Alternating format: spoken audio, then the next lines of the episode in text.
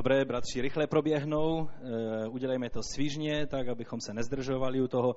Ti, kteří nestihnete, nemáte připravené peníze, tak to můžete pak ještě po zhromáždění udělat do těch e, schránek, které jsou u hlavních dveří. Ať vás pán požehná. Ještě když stojíme, tak bych chtěl říct, že na jedné z těch modliteb, na které jsme se modlili e, modlitevních zhromáždění v úterý, když jsme se modlili za tu naši cestu, tehdy bratr Roman Tomsa měl prorocké slovo, nebo vidění prorocké, a viděl malou rostlinku, jestli si Romane vzpomínáš na tu rostlinku, malou rostlinku, která se proměnila a vyrostla ve veliký strom, který přinášel hodně ovoce. A já vám chci říct, že když jsme přijeli do Kabulu a když jsme pak viděli tu práci a pak jsme mluvili i o našem zapojení do té služby, tehdy jsem si vzpomenul na to proroctví, protože eh, afgánská církev je úplně v začátku. Nemůžeme mluvit detaily, protože je to hodně nebezpečné pro ty afgánské bratry. Když by přišli na to, že jsou křesťané, tak se vystavují smrtelnému nebezpečí. Samozřejmě cizinci, když jsou křesťané, tak to je problém, hlavně teroristé a tihle mají s tím problém, ale když afgánský člověk vydá svůj život Bohu, tak ho vlastní rodina je schopna vydat na smrt, pokud ho sami nezlikvidují. Čili je to hodně, eh, hodně nebezpečné a proto, my, proto to je v takové dost silné konspiraci, ale díky Bohu, že jsme mohli vidět tu malou rostlinku. Mohli jsme vidět, jak ona začíná růst.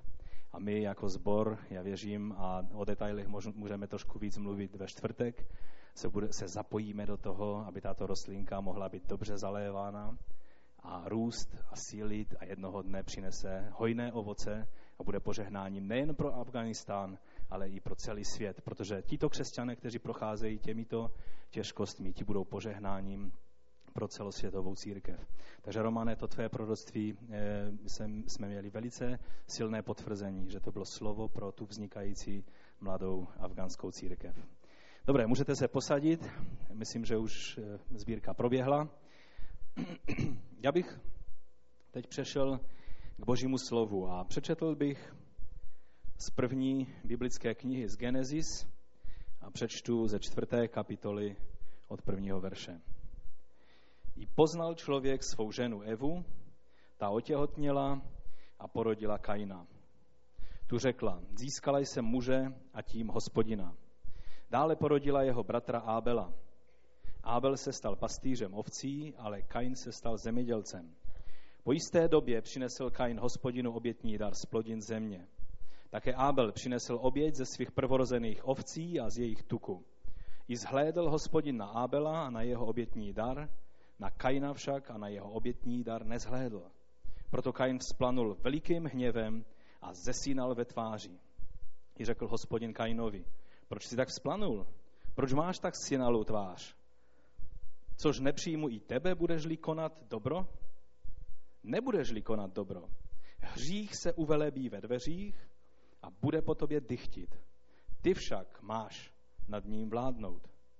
I promluvil Kain ke svému bratru Abelovi, když byli na poli, povstal Kain proti svému bratru Abelovi a zabil jej. To je úplný začátek lidského rodu. Když byl člověk stvořen, byl stvořen dokonalým způsobem. Když Bůh se podíval na, na člověka, a ženy rády dodají, že teprve až byla žena stvořena, tehdy se Bůh podíval na muže a ženu a, a řekl, že to je velmi dobré, to, co stvořil. Člověk je korunou stvoření. To byla první generace, tato generace ovšem odešla od Boha tím, že dala na slovo pokušitele, a zhřešili. Eva přijala z ovoce, ze kterého neměli přijímat a dala svému muži. A jak to muži dělají, co jim manželka dá, to přijmou. Tak to Adam přijal. A víte, tento hřích se zdá být dosti takový nevinný. Co je na tom, že někdo sní nějaké zakázané ovoce? Já vám chci říct ale jednu věc, a to víme že tímto okamžikem vstoupil princip hříchu do lidského rodu a celé veškerenstvo, celé stvoření tímto bylo porušeno. A to, co vidíme, to, co jsme četli, eh, to je hned druhá generace. první syn, který se narodil Adamovi a Evě, byl Kain.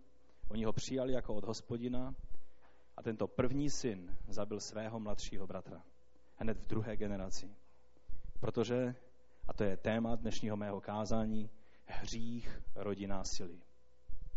Slovo násilí mi dávalo hodně k přemýšlení celou tu dobu, co jsme byli eh, v Pakistánu a v Afganistánu.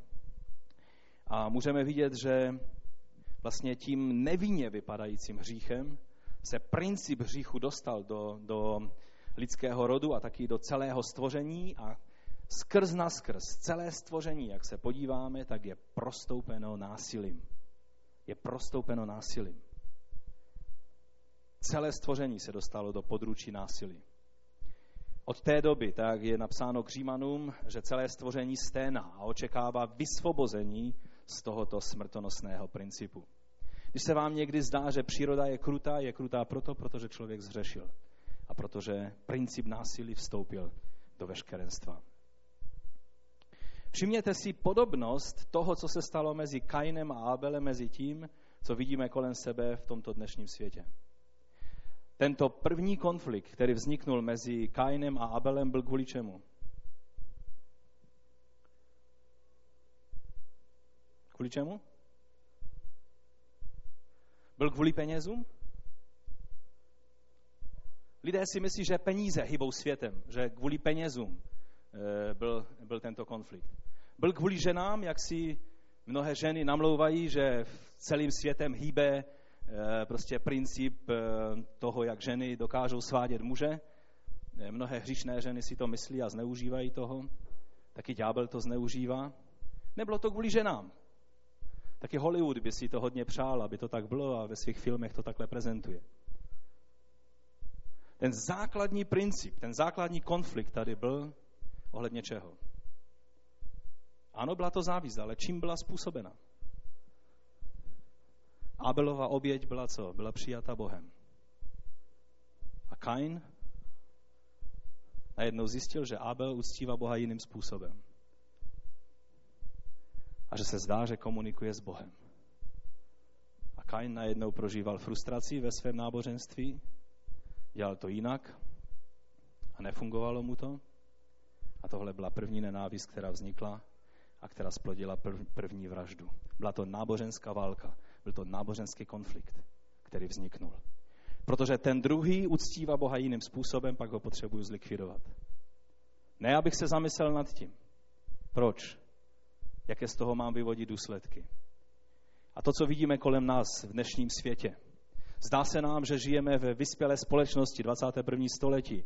Věda všechno možné už prostě odhalila a dá se, dá se očekávat, že to bude stále narůstat víc a víc, tak jak říká Bible, že poznání vzroste v poslední době.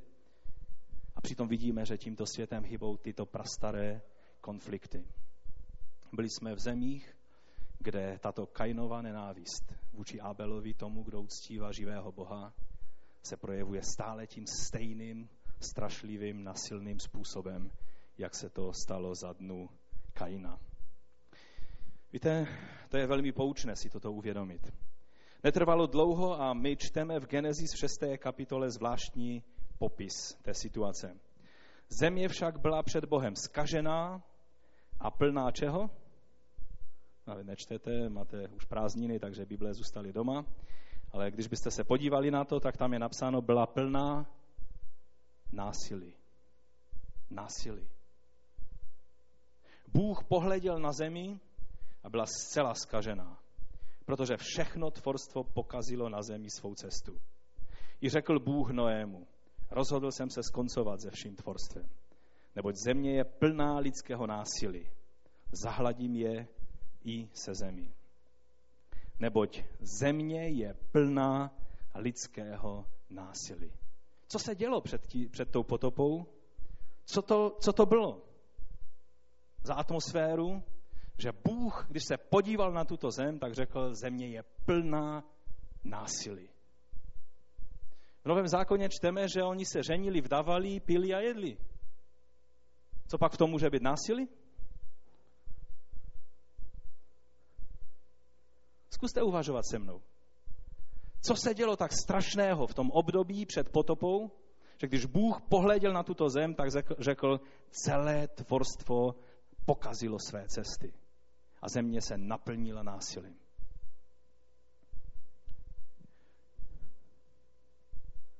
Víte, jeden z příkladů.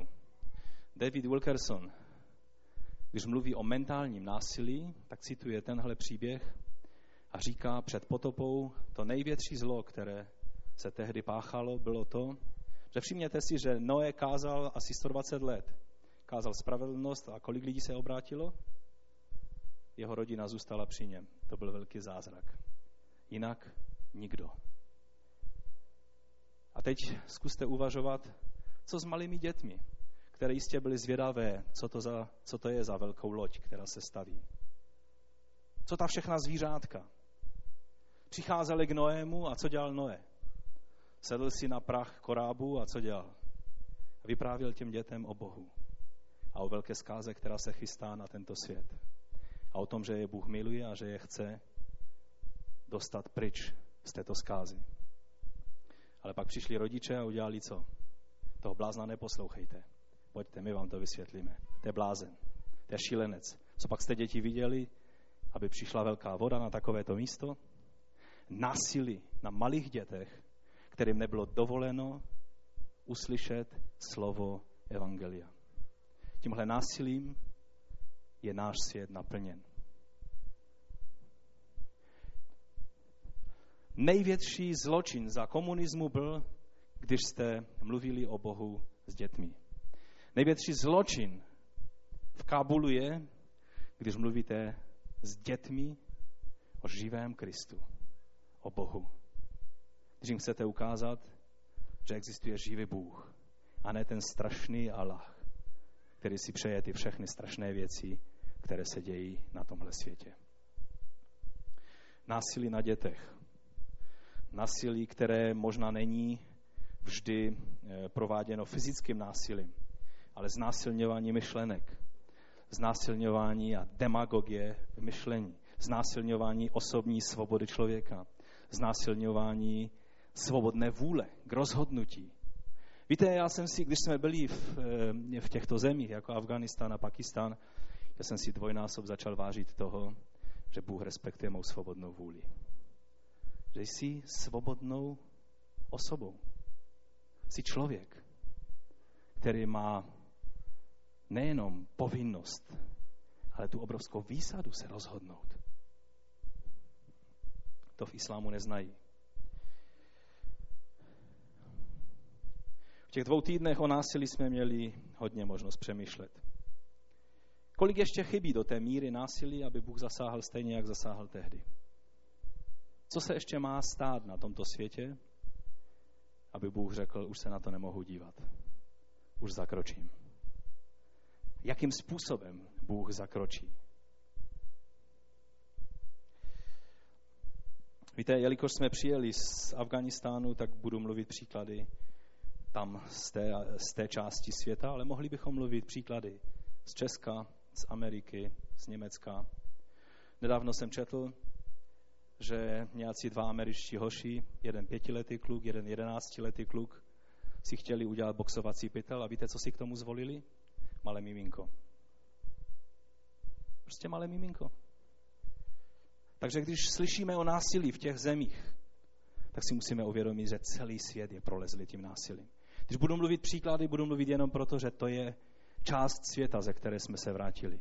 Ale vy jistě dobře víte, že celý svět je pohlcen stejným problémem.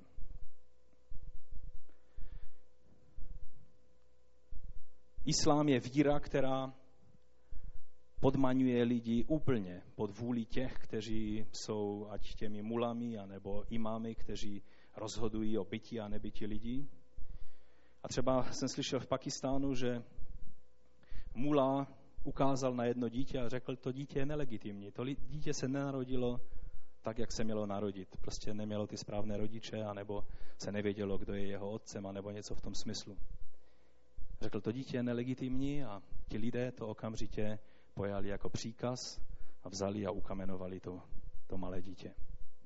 Co je to za víru, která toto způsobí? Když mluvíte s těmito lidmi, tak zjistíte, že to jsou velice citliví lidé. To nejsou nějaké stvůry. To jsou prostě milí lidé. Když oni se pak obrátí ke Kristu, já se ještě k tomu dostanu, ale třeba ten bratr Lala, Stašek si na něho jistě vzpomene. Nevím, měli jsme ho na fotce, asi ne, ve čtvrtek vám ho ukážeme. Milejšího člověka si nedokáží představit. On pochází z paštunského kmene. E, všichni ti talibánci to byli paštunové, to jsou velice tvrdí, drsní lidé, ale když se obrátí, tak jsou to ti nejnádhernější křesťané, které si dokážete představit. Je to to násilí, které skrze náboženství tohoto světa způsobuje tyhle věci. Kabul, když jsme přijeli do toho města a všichni si libovali, jak už to město je opravené a jak je úžasné a jak všechno funguje, tak pro nás to bylo prostě jedno velké bojiště, všechno zničené a téměř nic nefungovalo. Jezdilo se i po pravé, i po levé straně. Jedna auta měla levé volanty, druhá auta měla pravé volanty, každý jezdil jak cel, kruhové objezdy, jedni jezdili vpravo, druzí vlevo. Policie, jediný pohyb, který jsem u policistů viděl, bylo to, že ukazovali, ať se jede rychleji, protože byly zácpy. Havarky nebyly, protože když se něco stane, tak se to neřeší a jede se dál. Nám se stalo v Pešavaru v Pakistánu, že eh, motorka srazila člověka, protože ten člověk vstoupil do vozovky. Oni prostě se nedívají a takhle vstoupí do vozovky. A tady jezdí auta, motorky, všechno. Motorka srazila toho člověka, srazila ho tak, že on spadnul napříč přesně před naše auto. My jsme byli takovou malou dodávkou. Díky Bohu, že Bůh prostě dal pohotovost tomuto bratru a taky, že nejel rychleji že zabrzdil asi půl metru před hlavou toho člověka. Do nás samozřejmě zezadu narazilo další auto. Po té nehodě do minuty nebylo, nebylo nic vidět. Prostě toho člověka rafli jeho kamarádi, odnesli ho pryč, motorka odjela, ten náš bratr se šel podívat, na kolik má zničené auto, nebylo to zas tak strašné, každé auto tam je otlučené, tak jsme nasedli a odjeli jsme a bylo po havárce. Potom jsem pochopil, proč není vidět žádné havárky, policie a vyšetřování a takovéto věci. To násilí je vidět všude, v tom způsobu, jak oni jezdí, když se stane nějaká kalamita a zacpe se, ucpe se nějaká, nějaký prostě úzel cestovní, tak ne, aby lidé teď uhýbali jeden druhému a dělali prostor, aby se mohlo projet. Ale oni všichni to berou jako impuls k tomu, že se tam začnou cpat ještě víc. Začnou troubit, začnou prostě pokřikovat po sobě. A na pakistanské hranici se nám stala ještě legračnější věc, to sice moc nevypadalo tehdy legračně, že ten jeden policista to nevydržel s nervama, když tam byla ta auta takhle ucpaná, on stále mluvil tomu jednomu, ať odjede. On neměl kam odjet samozřejmě, protože všechno bylo nadspané. Tak ten policista najednou mu ruply nervy, měl hadicí takovou gumovou v ruce a vytáhnul toho chlapa z toho auta, začal ho mlátit tou gumovou hadicí. Pak ten člověk z druhého auta takový vyplašený, Eh, člověk z taxiku se díval, co se děje, tak skočil po něm, vytáhl z toho taxiku, začal ho mlátit taky. My jsme byli asi tak třetí auto na řadě, tak jsem čekal, co se bude dít. Jenom jsem doufal, že ten bratr z Ukrajiny začne fotit, protože to bychom určitě tou hadicí dostali, protože on fotil všude a všechno. I když tam hrozí třeba za vyfocení ženy, že vás může zastřelit ten její manžel, tak on to vytahoval ne tak diskrétně nějak, jak jsme se mi to snažili, ale prostě připravili si ta proporiteta a prostě fotil tam a my jsme ho někdy museli hodně v té věci sklidňovat. Ale prostě násilí je vidět v každém, na každém kroku. V tom způsobu, jak ti lidé ze sebou jednají, jak, jak žijí a to je to náboženství, které tuhle věc vytváří. To, nábo- to násilí můžete vidět třeba v těch principech, jak, eh, jak oni chápou celé, celý ten džihad, čili svatou válku. Svatá válka je proto, že Mohamed potřeboval jednou bojovat v období svatého měsíce Ramadánu, tak z toho vznikla svatá válka, protože ve svatém měsíci to je svatá válka a pak se z toho ujal ten termín, který se dnes používá. Tu, ten džihad může vyhlásit kdokoliv, kdo se cítí, že Allah je na jeho straně, vůči komukoliv, o kom si myslí, že Allah na jeho straně nemůže být. Takže ty paštunské kmeny vůči sobě bojují, rodiny vůči sobě bojují. A e, princip, který tam funguje, je, že když je to džihad, tak ti přísluší svatý lup. Takže všechno, co ten, ta, ta skupina lidí nebo ti lidé mají, je, je tvoje. A ty si to přivlastníš. Přivlastňují se ženy, přivlastňují se děti, přivlastňují se všechny ostatní věci a statky. Už vůbec nemluvě o židech a křesťanech, že veškerý majetek židů a křesťanů samozřejmě je neprávem v jejich rukou a patří do rukou muslimů. Takže je to otázka času, kdy si to vemou. To je jejich chápaní těchto věcí. Ovšem slyšeli jsme spoustu svědectví o neštěstí a strašném utrpení, kterým právě tenhle princip svatého lupu prostě vytvářel. Svaté kořisti. Strašné, strašné situace. Je to násilí, které, které to působí.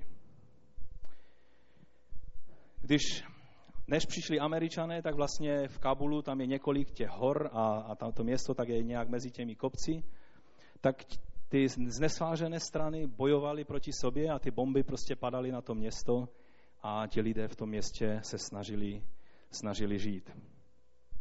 Násilí můžeme vidět ve způsobu, jak, jak jednal Taliban. Protože Talibanci si, si říkali, že oni jsou tím nejpřísnějším a nejpřesnějším dodržením Koránu a cest Mohamedových.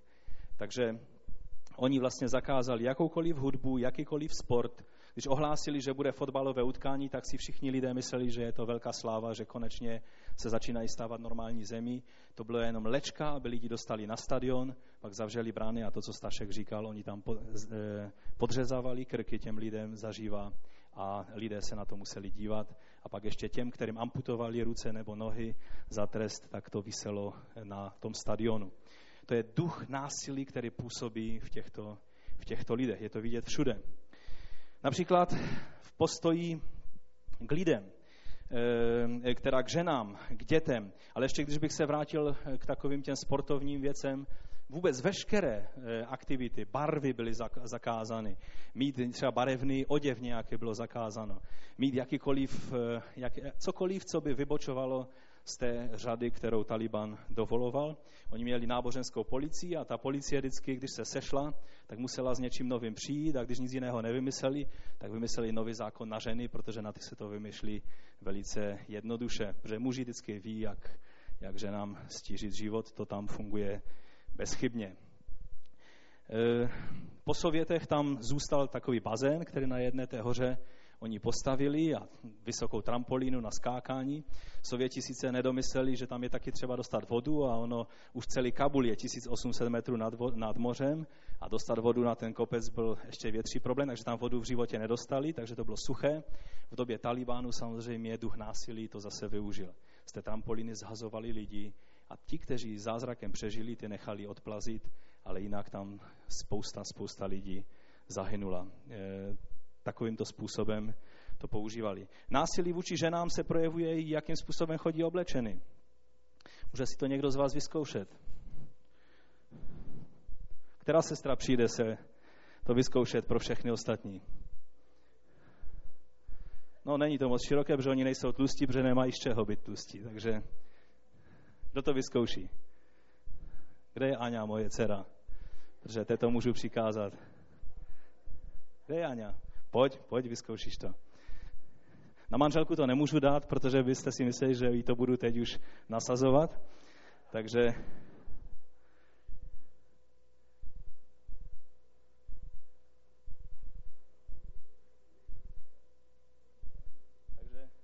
Takže takovým způsobem, pojď, pojď, pojď, pojď dál. Ještě samozřejmě by měla mít sukni dlouhou pod tím, protože kalhoty může být vidět jenom kousíček. Takovým způsobem, to je ta síťka, skrze kterou se ty ženy dívají. Některé ženy v tom chodí celé dny a některé se ani nedostanou z takového toho dvorku, který vám Stašek ukazoval. To je prostě jejich život. To je jejich, samozřejmě nejsou jedinou ženou, protože oni můžou mít až čtyři manželky a e, život v něčem takovém, můžete si to pak po zhromáždění vyzkoušet. Děkuju.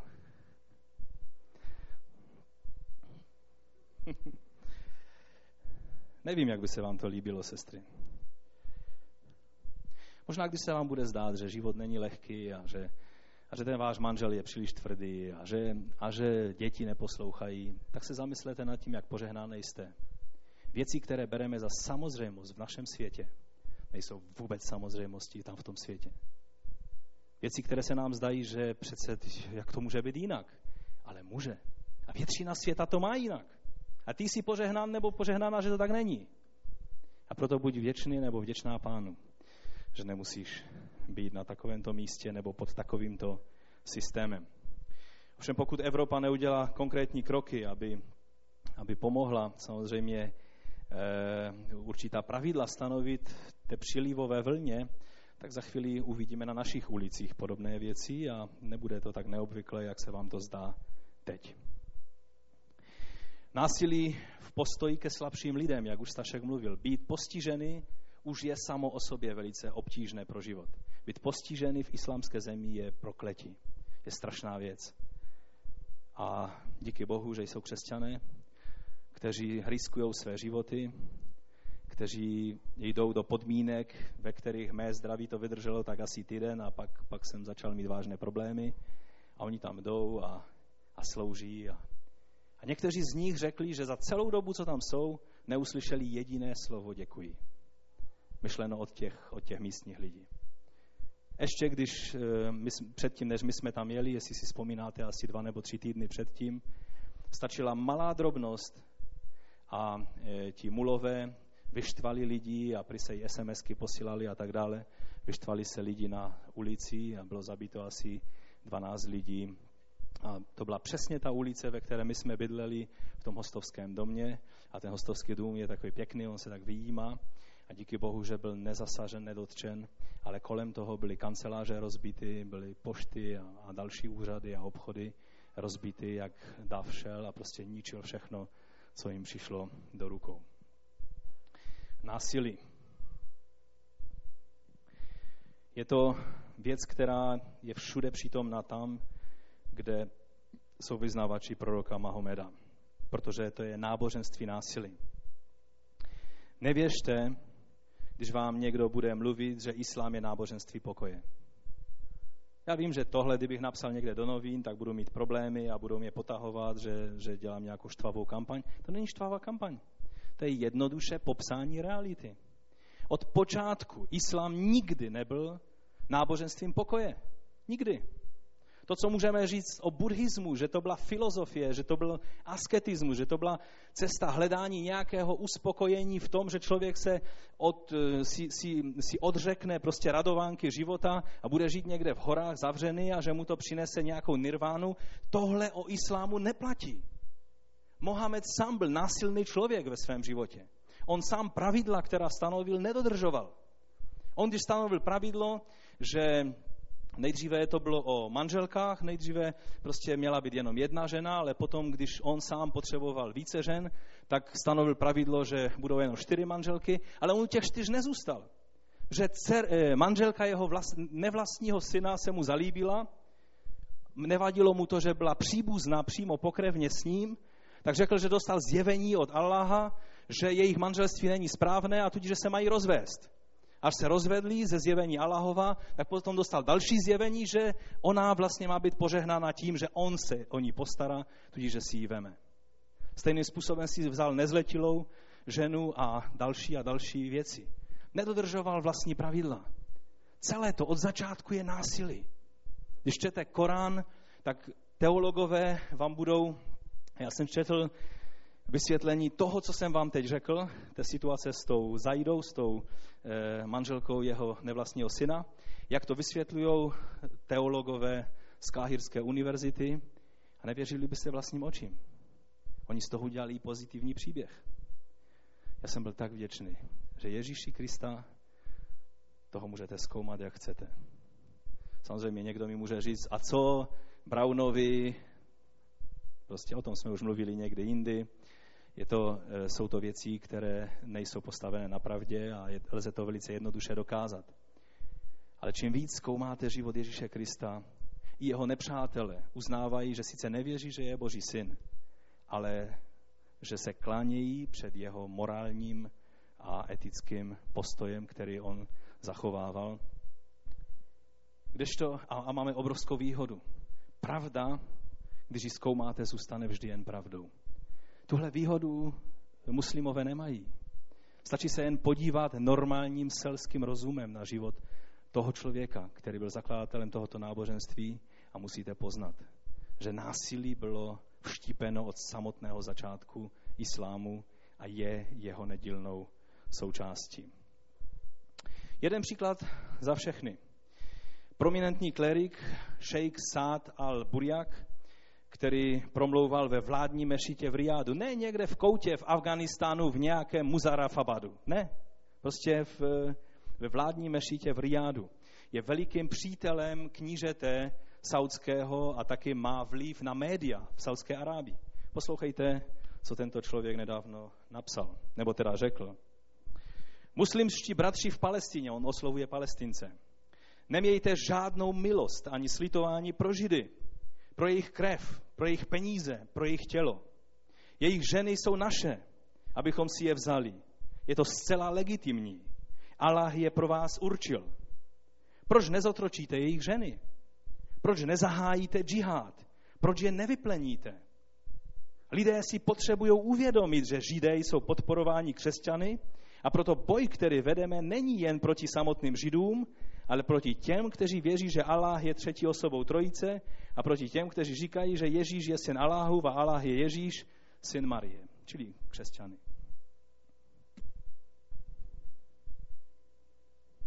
Je třeba, abychom si tohle uvědomili. Duch tohoto světa je duch násilí. A když čteme evangelium, tak si uvědomujeme, že jsme v jiném světě. Haleluja. Evangelium je jediná naděje pro tenhle svět. Pokud evangelium nezvítězí a zvítězí tohle, bratři a sestry, pak přijde pro následování, jakého jsme, jaké jsme ještě neviděli. A proto ty a já máme úkol, abychom se modlili, abychom dali ruce i hlavy dohromady, i naše srdce, a abychom nesli evangelium těm, kteří jsou v područí násilí, aby mohli být vysvobození. Když jsme byli v té škole v Marii, o které tady Georg vyprávěl a ve čtvrtek si řekneme o tom trošku více, tak jsme si mohli uvědomit, jak tyto plány, že to nejsou žádné symboly. Když vám nějaký teolog islámský v televizi v Praze vykládá, že džihad to je vlastně osobní boj e, duchovní vnitru každého muslima proti zlu, tak můžete říct, ano, to je jeden obrazný způsob, který se později teologi dostal do, do Koránu, ale ten základní význam, který je hojně používán, je to, co oni udělali v té škole v Marii a kdyby jim Bůh nezabránil, tak e, ty stovky těch ubohých dětí jsou roztrhány tou vybušninou a rozsekány těmi kalašníkovi, ze kterými oni tam přišli. Každého, koho uviděli, zastřelili. Začalo to na bráně a stříleli každého člověka, kterého potkali ale díky Bohu, že Bůh je mocen někdy takovým zvláštním způsobem zabránit. Oni, které jsou, to jsou zrovna špatné dveře, protože oni se otevírají dovnitř. My jsme byli u těch dveří a ve čtvrtek je budete moci vidět. Dveře, které se prostě jednoduše jsme je tak vzali a takhle jsme je otevřeli. A oni bušili kalašníkovama do těch dveří, kopali do těch dveří, snažili se je otevřít, protože tam byly děti za těma dveřma a oni je neotevřeli. Že nenapadlo, Bůh zastínil jejich mysl že ty dveře lze otevřít takhle.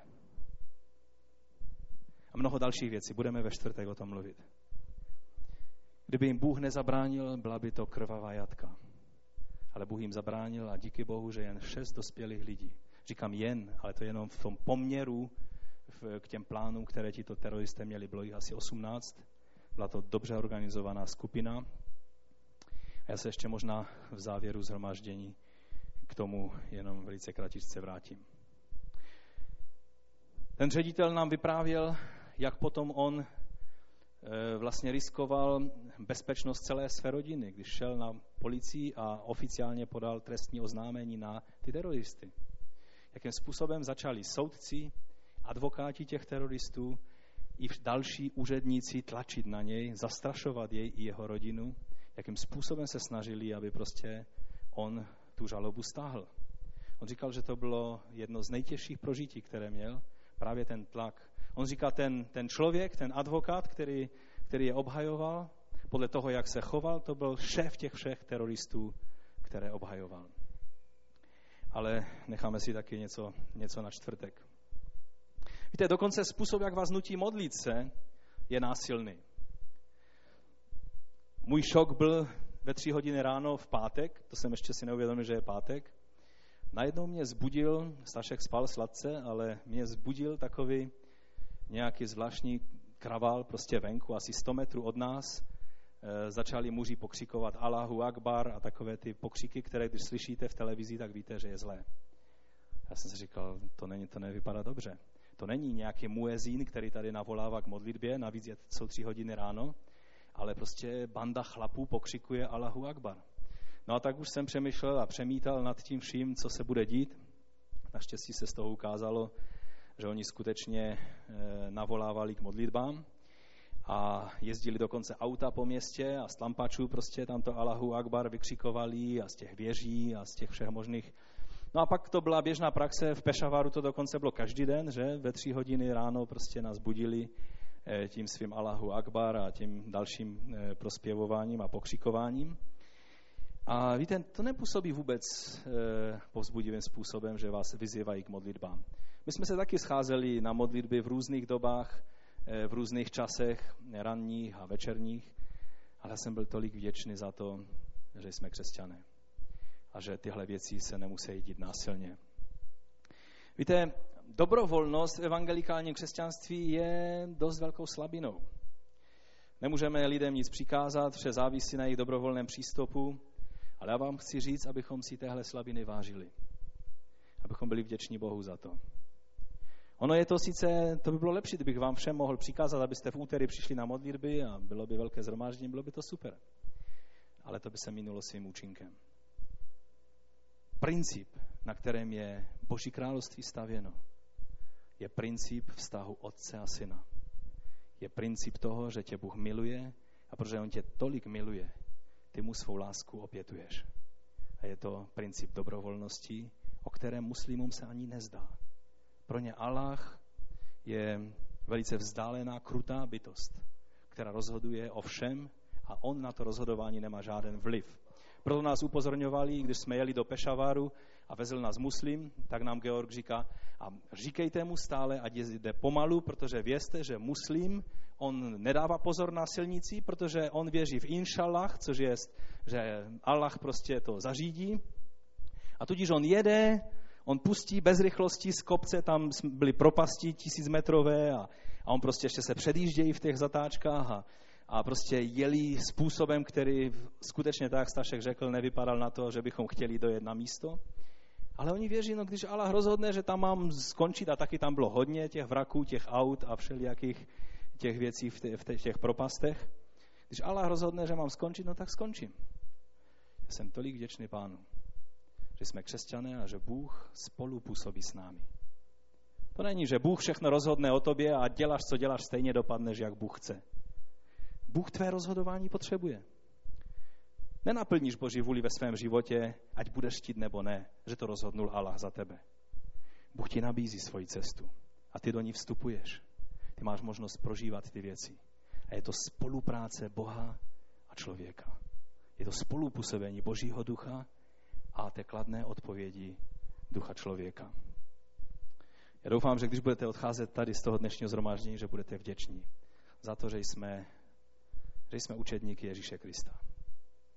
Že nejsme následovateli nějakého proroka, který nedodržoval ani své vlastní zásady.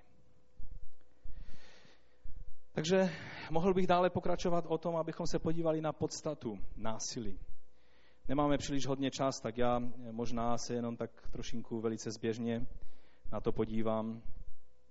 Co to vůbec je násilí? Lukáš 3.14 říká velice zvláštní věc. Tazali se ho i vojáci.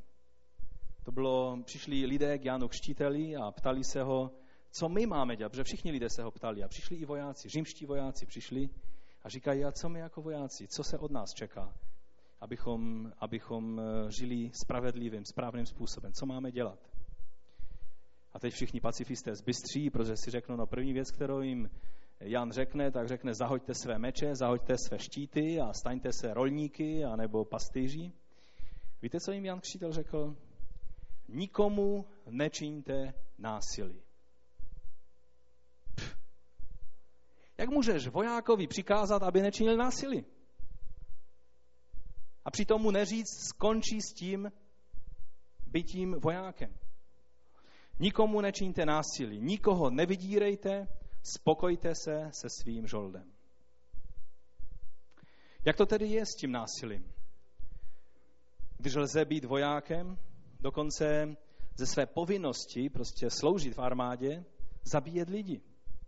A přitom nečinit násilí a někdy neublížit fyzicky člověku a činit násilí.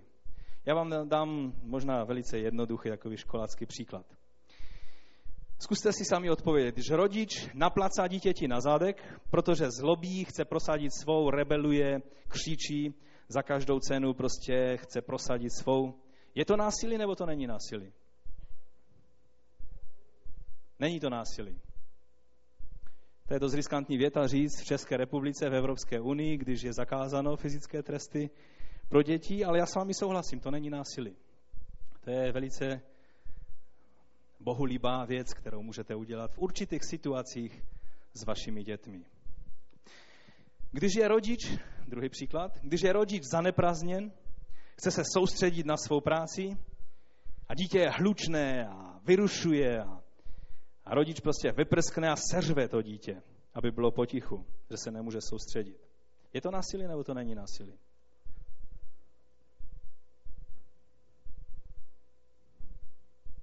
Kdo souhlasí s tím, že to násilí je? Pár lidí, dobré. Já vám musím říct, že to násilí je a dost těžké. To dítě nechápe, co ten otec má za práci důležitou, že zrovna teď se potřebuje soustředit. Ono prostě je hlučné, protože děti jsou hlučné. Poznáte to po Trusilovi. Děti bývají hlučné. Už jste to poznali? Občas v noci se vám chce spát a Anička si vzpomene, že by chtěla nějaký pokrm. Když byste ji v té chvíli, místo abyste naplnili její potřebu, snažili potlačit, je to násilí. Já vím, že teď jsem udělal zmatek v hlavách některých z vás.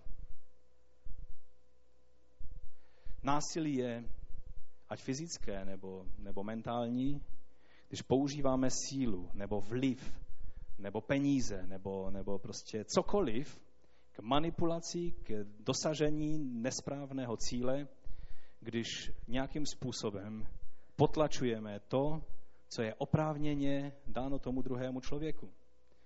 Když potlačují svědomí druhého člověka, říkám mu, musíš to přijmout, protože ti to říkám já, ale jeho svědomí s tím nesouhlasí, je to násilí nebo to není násilí? To je násilí. To není princip evangelia. Když vám někdo říká, že vaše svědomí skončilo v okamžiku obrácení a teď už je jenom boží vůle, tak proklepněte si toho člověka, protože možná se stal muslim, ale ne křesťan.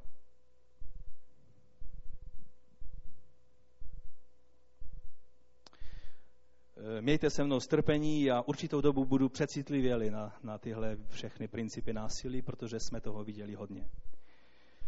Já z toho vyrostu, nebojte se ale věřím, že tyhle principy pochopíme ještě lépe. A ještě více budu hlásat rozdíl mezi násilím a mezi láskou Kristovou, která je obsažena v Evangeliu. Amen. O Ježíši je řečeno, že se nikdy nedopustil násilí. I když někdy musel tvrdě zakročit, že? Když tam udělal pořádek v chrámu, to byl dost tvrdý zákrok. Ale o něm je řečeno u Izajáše v 53. kapitole, byl zadržen, vzat na soud, kdo pak pomyslí na jeho pokolení? Vždyť byl vyťat ze země živých, raněn pro nevěrnost mého lidu, byl mu dán hrob ze své volníky, s boháčem smrt našel, ačkoliv se nedopustil násilí a v jeho ústech nebylo lsti. Ty dvě věci souvisí. Ty dvě věci souvisí. Bůh se vždy hnusil a hnusí násilím. Nikdy nepoužije princip násilí k tomu, aby eh, prosazoval své cíle.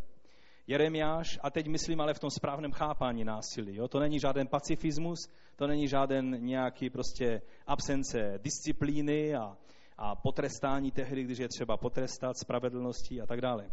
Jeremiáš 22, 3, 5. Zkusme si přečíst pár míst z Božího slova, možná, že uvidíme, jak se Bůh dívá na násilí. Toto praví hospodin. Uplatňujte právo a spravedlnost, osvobozujte oloupeného z rukou utiskovatele, netýrejte bezdomovce, sirotka a vdovu, nedopouštějte se násilí, neprolévejte na tomto místě nevinnou krev. Budete-li v skutku podle toho slova jednat, budou branami tohoto města vcházet králové, kteří budou sedět po Davidovi na jeho trůnu, Budou jezdit na voze i na koních, králi jeho služebníci, jeho lid. Neuposlechnete-li těchto slov, přísahám při sobě je výrok hospodinův, že tento dům bude obrácen v trosky. Bůh nenávidí násilí. Ezechiel 8.16. Uvedl mě do vnitřního nádvoří. Tady popisuje stav v božím domě. Uvedl mě do vnitřního nádvoří hospodinova domu a hle při vchodu do hospodinova chrámu mezi předsíní a oltářem bylo asi 25 mužů.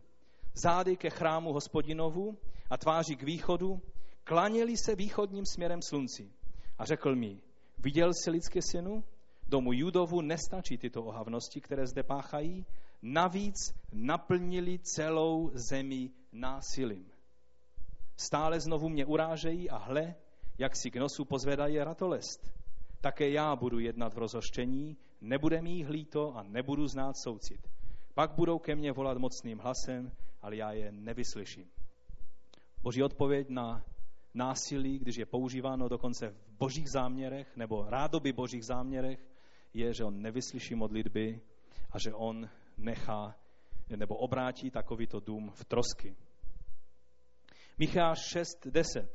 Což stále budou ve své volníkově domě poklady nabité své volí a míra ošízená, pobuzující k hněvu, to když někdo nemá spravedlivou váhu, to když někdo na trhu šidí a používá jinou váhu pro své přátele a jiné závaží pro obyčejné lidi, je to násilí nebo to není násilí? To je násilí. A Bohu se to hnusí. Mám snad za poctivé prohlásit nespravedlivé váhy a váček s falešným závařím? Jeho boháči jsou plní násilí. Jak můžou být boháči plní násilí? Tehdy, když se svému bohatství přijdou nesprávným způsobem. Pak je to násilí. Jeho obyvatelé mluví zrádně, v jejich ústech je lstivý jazyk. Tohle je charakter násilí, pamatujme si to. Víte, země je plná násilí, protože je v područí toho, který je násilník od počátku. U Ezechiele je popsán král Týru a na jeho příkladu nebo na jeho pozadí je ukázán princip Luciferova pádu a princip ďábla, který vlastně je násilník od samotného začátku. Pojďme si přečíst, jakým způsobem je popisován. 28, Ezechiel 28, 16. Pro množství tvých obchodů se tvé nitro naplnilo násilím. To je řeč o ďáblu, o Luciferovi. Se tvé nitro naplnilo násilím a ty jsi zhřešil. I skolím tě, srazím z hory boží, cherube ochránce. Vyhladím tě z prostředka ohnivých kamenů.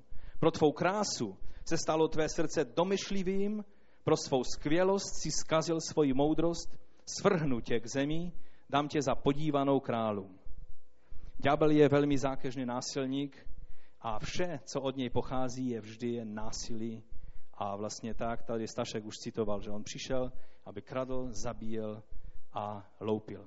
To je princip, na kterém, na kterém ďábelský svět existuje a taky i náboženství, která jsou poplatná duchovním sílám, které pocházejí od ďábla. A islam je jedním z nich. Víte, trošku tak jenom na jednom takovém detailu jsem si uvědomil, jak ďábel rád jedna zákeřně.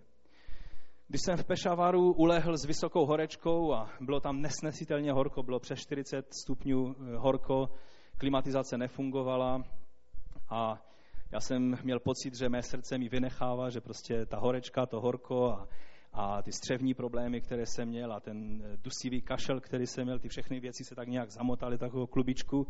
Cítil jsem se hodně špatně. V té chvíli mi manželka napsala, že náš pejsek eh, onemocněl úplně stejným způsobem doma.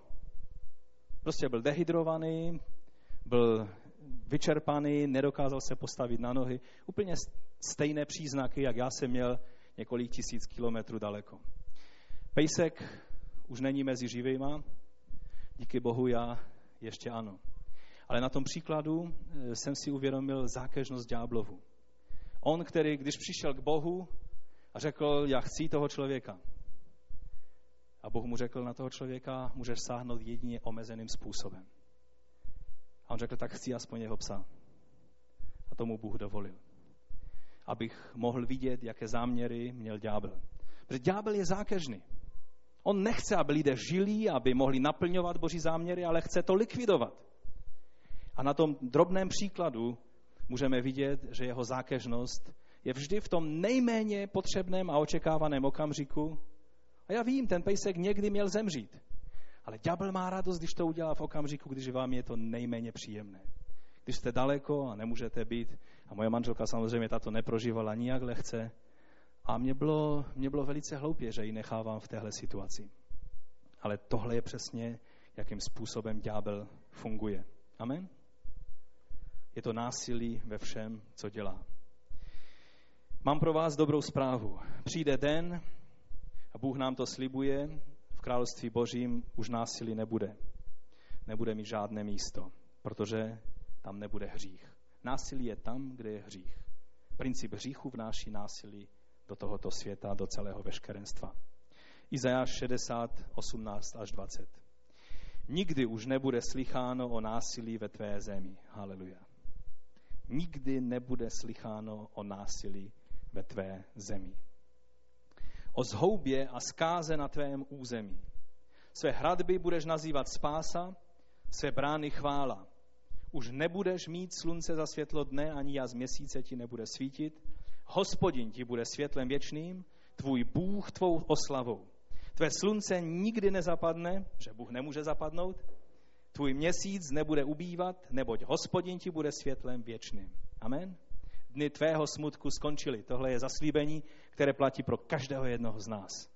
V království božím není násilí, protože Bůh není násilník. Bůh je ten, který dává milost. Bůh je ten, který když udělal tu strašnou věc, když pohleděl na svět a viděl, že ve světě není nic dobrého, jen samo násilí, tak zničil celé veškerenstvo. Zničil, ale pak najednou jeho srdce se pohnulo a uviděl Noého. Řekl, ale přece tady je Noé.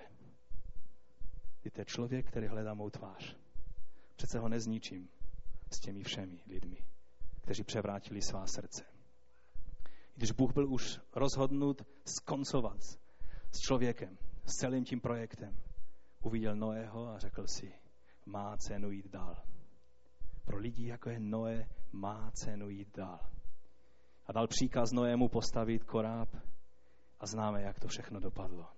Víte, Bůh je ten, který dává milost.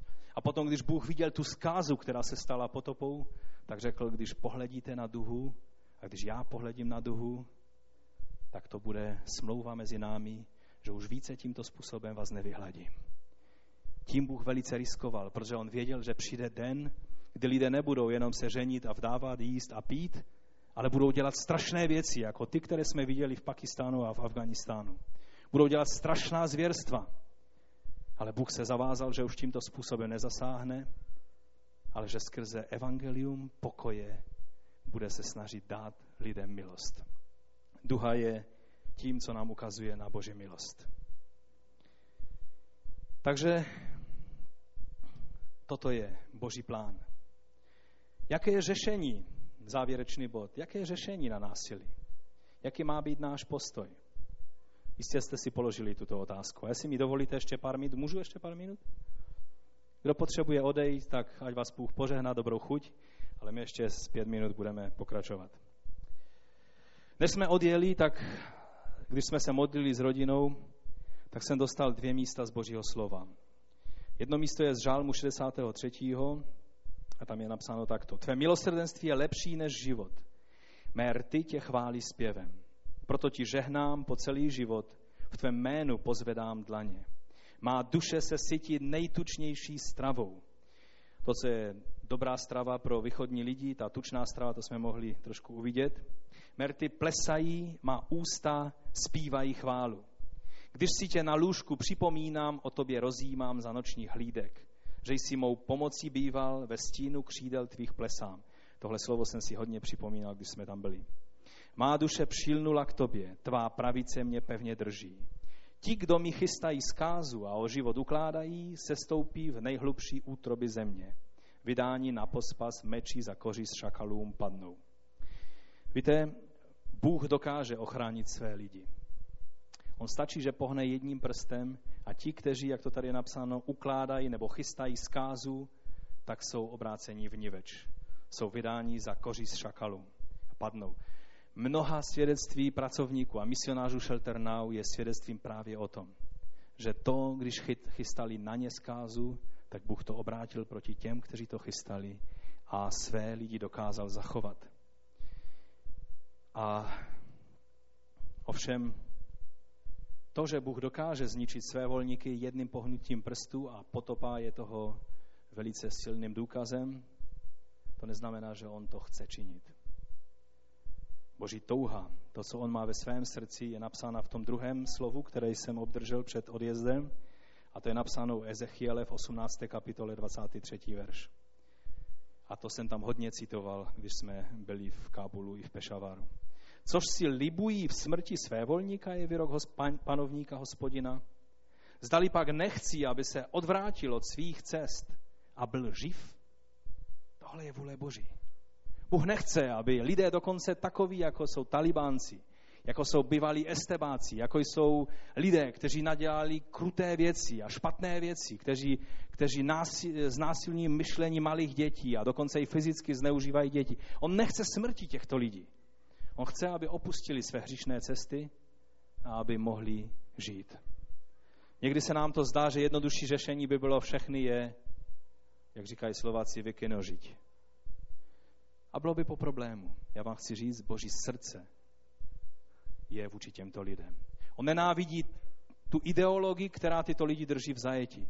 On nenávidí toho ducha, který způsobuje, že tito lidé žijí ve tmě a mají klapky na očích a jsou v zajetí.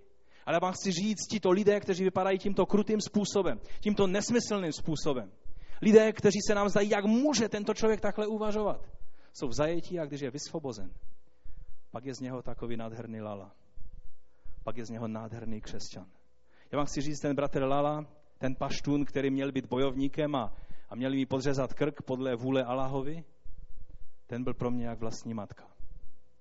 Takovýmto způsobem se o mě staral. O nás všechny. Co mohl? Když zjistil, že by nám pomohly banány na, na ty určité problémy, které máme, tak běžel na trh a přišel zpátky, abychom to neviděli. Já jsem ho viděl přes tu bránu, jak utíkal na trh a přinesl banány, protože je neměl. Takže je přinesl z trhu a tvářil se, že je má v lednici. To byl člověk, který má hluboké srdce. Ale když takovýto člověk se dostane do zajetí téhle hříšné, násilné ideologie, tak se z něho stane vrah, který vraždí malé děti.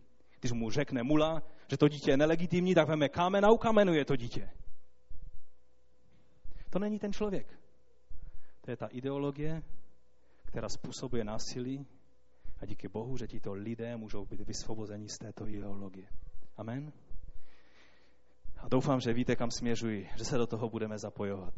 Nebudeme stát nečinně. Ale když máme obavy, jak to s tím světem dopadne, když islám zvítězí, tak nebudeme stát nečinně a brblat, ale uděláme jednu věc. Budeme nést evangelium těm lidem.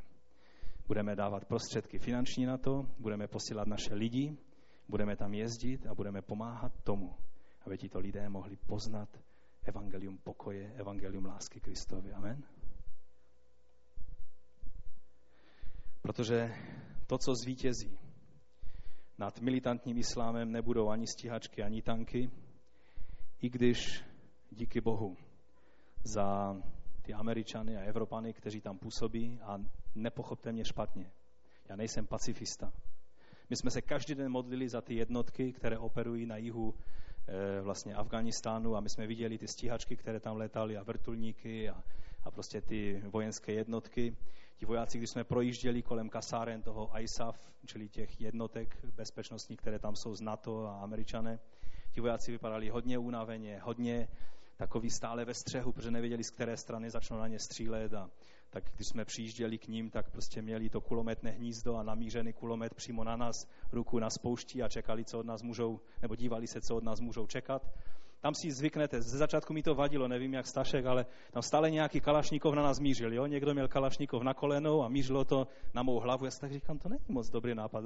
A klepal, smál se, klepal po tom kalašníkovu a stačilo, že by to vystřelilo a, a byl bych po smrti. Ale člověk si pak časem na to zvykne, protože to tam máte stále znovu a znovu všude. Já jsem vděčný pánu za ty všechny operace, které musí probíhat. Z bezpečnostního hlediska musí být některé vojenské operace zabezpečeny. Ale to není řešení. Řešení je, že ti lidé, že jim spadnou šupiny z očí a uvidí Ježíše Krista, který nám dává evangelium pokoje a lásky a ne násilí a nějakého svatého džihádu. Protože Bůh nechce smrt své volníka, ale se těší z toho, když se odvrátí od své hříšné cesty a když mu může prokázat milost. Víte, Ježíš řekl zvláštní věc. Lukáš 6, 27. Ale vám, kteří mě slyšíte, pravím, milujte své nepřátele. To není džihad. Milujte své nepřátele. Dobře čiňte těm, kteří vás co, milují? Ne, nenávidí. Řehnejte těm, kteří vás proklínají. Modlete se za ty, kteří vám ubližují. Tomu, kdo tě udeří do tváře, nastav i druhou. Bude-li ti brát plášť, nech můj košili. Každému, kdo tě prosí, dávej a co ti někdo vezme, nepožáduj zpět. Jak chcete, aby lidé jednali s vámi, jednejte i vy s nimi. Pane, já ti děkuji, že jsi pánem právě takovéhoto evangelia. Bolí to, je to těžké a ne, nedokážu si představit, jak to všechno naplním ve svém životě, ale v tom cítím bezpečí, že náš pán má takovéto názory. Rozumíte? Jak bychom se cítili v rukou člověka nebo náboženství nebo ideologie, která hlásá násilí? Jsme v rukou pána, který hlásá tohle radikální evangelium. Miluj i dokonce svého nepřítele. My máme problémy milovat své blízké, máme problémy nemít nervy s našima příbuznýma a Ježíš říká, miluj své nepřátele. Toto je evangelium pokoje. Ovšem, nemilme se, vždy, kdykoliv křesťanství se stalo náboženstvím v průběhu dějin a ne osobním vztahem člověka se živým Bohem, tak se velice rychle dostalo jak k fyzickému, tak k mentálnímu násilí. Dějiny církve ukazují, že ani my křesťané nejsme na to imunní. Mnoho násilí se stalo. Skrze píchu, skrze zášť, skrze eh, povyšeneckost, třeba vůči židovskému národu a vůči jiným národům, kde se ohněm a mečem šířilo evangelium. To nedělali křesťané, to dělalo náboženství, které se naroubovalo na půdu křesťanství a které si myslelo, že vykonává boží záměry skrze, skrze tyhle věci. Díky Bohu, že se máme vždycky možnost vrátit k jádru Evangelia. A to je Evangelium pokoje. A tak se zkusme zamyslet nyní nad svým jednáním. Kolik je násilí v tvém jednání? Kolik je násilí ve tvém jednání vůči tvým rodičům? Kolik je násilí ve tvém jednání vůči tvému dítěti? Kolik trpělivosti prokazujeme jedni vůči druhým ve svých manželských vztazích? Kolik je násilí v našich obecně vztazích? A kolik je té boží lásky? Té lásky, která miluje, i když nevždy rozumí. Té lásky, která i když vidí toho druhého, že uctívá Boha jiným způsobem, tak ho respektuje a miluje. Zamysleme se nad tím, jestli není kořen násilí v nás. Protože to způsobuje hřích. O Ježíši je řečeno, že v něm nebylo žádné násilí. A to je výzva pro nás. Výzva pro nás, abychom byli velvyslanci Kristovými. Abychom na nenávist odpovídali láskou. A možná si říkáš, no až budu v Afganistánu, tak budu chtít ukazovat lásku muslimům, těm, těm tvrdým paštunům. Ale já ti chci říct, můžeš začít hned dnes. Můžeš začít svými blízkými. Ježíš chce, aby si byl věrný v malém. A pak teprve ti svěří něco většího. Buď misionářem, čili vyslancem Kristovým, že misionář a vyslanec je jedno a to tež. Buď vyslancem Kristovým hned teď. Vůči těm lidem, kteří ti lezou na nervy. Nepoužívej násilí, ale lásku. To neznamená, že budeš bačkora, který si necháš všechno líbit. Ale používej princip lásky a ne princip násilí. A pak přijde den, kdy nám Bůh umožní, abychom mohli vysílat misionáře i do takových míst, jako jsou paštunské vesnice, kde žijí ti tvrdí lidé, kteří byla doba, že se vůbec neuměli usmívat. A ti misionáři, kteří se oblékali jako paštuní, aby byli nenápadní, tak říkali, jeden problém jsme měli, který jsme se měli nejvíc problém naučit. Obléct jsme se dokázali, jak oni, to jsme jim se Staškem tak nějak zvládli, ale jednu věc jsme nedokázali. Někteří dokonce měli takové tmavé tváře jako oni Ale jednu věc jsme nedokázali, tak se mračit jako tito lidé. Protože křesťan má úsměv na tváři. A tito lidé byli nevraživí, tvrdí a nebylo v nich žádného světla. Přijde den, kdy boží světlo budeme moci nést i těmto lidem. Existují dokonce beduínské kmeny, kuči lidé, kteří žijí jako paštunové ne ve vesnicích, ale ve stanech. Jedna sestra se tam chystala zrovna v Kabulu, aby mohla sloužit těmto lidem. A, a já jsem si tak říkal, kež by se někdo z českých lidí mohl připojit k ní, aby mohli sloužit těmto, těmto lidem. Víte, a na ty kulky a bomby a ty všechny věci, které tito teroristé chystají, jaká bude odpověď křesťanů. Nemusíme se ptat, jaká by byla odpověď, protože ona konkrétní je. Když přišlo to zemětřesení, předtím, než to zemětřesení přišlo, Georg to, myslím, tady vyprávěl. On hodně toužil se dostat do Kašmíru, do země, která byla uzavřená a on vždycky jenom na ty hory kašmírské se díval a na těch, na těch stráních těch hor bylo hodně světel a bylo vidět, že tam žije hodně lidí a tam jsou ti nejradikálnější muslimové. Ti nejvíc uzavření, z jejich řád pochází většina teroristů. On se modlil a snažil se tam dostat blíž, tak jednou, eh, protože tam nešlo pro cizince normálně věd, tak řekl takovou dost, udělal riskantní věc, řekl tomu, tomu, co jel s ním, tomu domorodému bratru, říká, ty se dívej na toho vojáka a když on spustí ten kalašníkov, že chce střílet, tak na mě zakříč a já zabrzdím. A když ho nespustí, tak upalujeme a projedeme do Kašmíru. No a tak voják, než se zpamatoval, že tam podřímoval u, u té budky, takže jim se podařilo projet, takže po nich nezačal střílet, takže se dostal do Kašmíru a tehdy Bůh s ním hodně mluvil o této věci. Ale byla absolutně nebyla žádná možnost, aby se tam nějací misionáři dostali. Nebyla žádná možnost. Najednou přišlo to obrovské zemětřesení, o kterém jste jistě slyšeli před necelým rokem. A dnes tahle oblast je otevřena do kořan. My jsme tam se Staškem jeli, spali jsme jednu noc v té oblasti a modlili jsme se, měli jsme modlitevní setkání za celou tu oblast. Ten bratr, který nás tam zavezl, on má sedm dětí, osmé na cestě a on se chystá, že bude jako misionář se svojí rodinou právě tam. Tam mezi těmi lidmi se hodně ztratí, protože oni mývají hodně dětí eh, v západní civilizaci zřenštilé a spohodlnělé by mu to tak nefungovalo, ale on je misionář tam pro ty lidi. A oni se chystají, že, že se tam přestěhují a že bude sloužit. To je najednou celá oblast otevřena. A já vám chci říct, když nám Georg vyprávěl o těch teroristech, kteří napadli tu školu a ve čtvrtek si o tom možná řekneme trošku víc, všichni ti teroristé pocházeli tam z té oblasti. A pak přišlo to zemětřesení a Georgův syn byl jedním z dětí, které byly v té škole. Božím zázrakem zachránění před, před zničením. A když přišla možnost a Bůh otevřel ty dveře, tak najednou nejenom Georg, ale celá ta misijní organizace naklaďaky vozí, vozí jídlo těm lidem.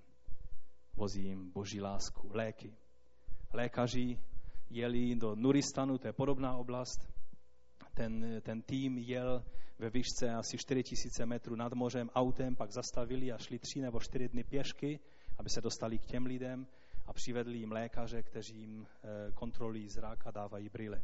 Pomáhají těm lidem praktickým způsobem. To je odpověď na islamský džihad. Kristova láska, která přemáhá. A já věřím, že se do toho, chce, do toho chceme zapojit. Pokud máte zájem se dozvědět nějaké konkrétní věci, eh, tak přijďte ve čtvrtek, budeme moci říct něco konkrétního o afgánské církvi, která se rodí a která roste a díky Bohu, že se dějí dobré věci. Ale teď je čas, abychom povstali před pánem a já se vám omlouvám, že jsem trošku přetáhl, bylo toho trošku dneska víc. Povstaňme před pánem a položme si otázku. Jestli skutečně jsme věrnými ambasádory nebo vyslanci Kristovými, kdy násilí nemá v nás kořen, ale láska Kristova může konat své dílo. Jestli evangelium skutečně v nás je moci Boží ke spasení, předně Žida a pak i řeka, Paštuna, Čecha, Roma, anebo jestli jsme hnaní a hýbaní stejnýma silama jako tento svět, který je hnán duchem násilí, soupeřivosti, světských ambicí, dosažení něčeho, nějakých, nějakých snobských představ a, a snahu e, předstihnout souseda. To všechno je násilí. To způsobuje násilí. Různé řevnivosti mezi lidma. Víte, když jste tam v té situaci a vidíte, jak těžký je život pro ty lidi, a najednou jsem si vzpomněl na některé konflikty, které tady někteří lidé mezi sebou řeší u nás ve sboru. Je to přišlo strašně směšné. Ty některé problémy mi připadají tak malicherné a směšné, jenom z té perspektivy pohledu, co musí řešit jiní lidé, aby vůbec přežili. A tak vyznejme to pánu a řekněme, pane, odpust mi, že řeším někdy tak malicherné věci. Někdy i my, mladí lidé, mladí jsou většinou dynamičtí a chtějí se porvat se životem. Ale někdy, já vám chci říct, že někdy se necháme unášet věcma a řešíme problémy, které vůbec nejsou problémy. Jsou to věci, které vidíme jako problémy jenom proto, že jsme spohodlnělí a že jsme, že jsme plní takového toho prostě ducha toho světa, ve kterém žijeme. A pane, my tě prosíme, abys nám to odpustil. Abys nám pomohl, abychom se postavili před tvou tvář jako tví eh, vyslanci. Jako ti, kteří budou na každém místě vyslanci tvého pokoje, tvého evangelia které je moci Boží. Já tě prosím, pane, odpust mi, odpust každému jednomu z nás, že jsme dávali prostor násilí ve svých životech. Že jsme ne, nebyli dost trpěliví, že jsme nebyli dost otevření na tvůj způsob řešení.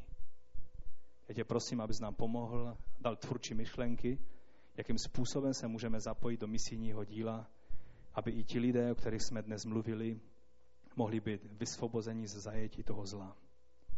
My tě prosíme, pane, aby, aby, aby tu pevnost islámu v Evropě si nám dovolil vyřešit tvou láskou, Kristovou láskou a ne násilím.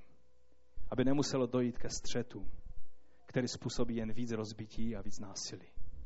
Ale aby to mohlo být tvé evangelium, které bude přineseno těm, kteří po něm touží. Já ti děkuji, pane, za zázračné způsoby, jakými se dotýkáš mnohých muslimů v dnešní době že se jim dáváš zjevit, že jsme znovu mohli slyšet mnoha svědectví o tom, jak vstupuješ do životu jednotlivých lidí a zjevuješ se jim a voláš je k sobě. A my tě za to chválíme a vyvyšujeme tvé jméno. Chceme být tvými vyslanci, pomoz nám v tom, pane. Ve jménu Ježíše Krista. Amen. Amen. Můžeme zaspívat na závěr ještě jednu píseň. Ať vás pán požehná. thank you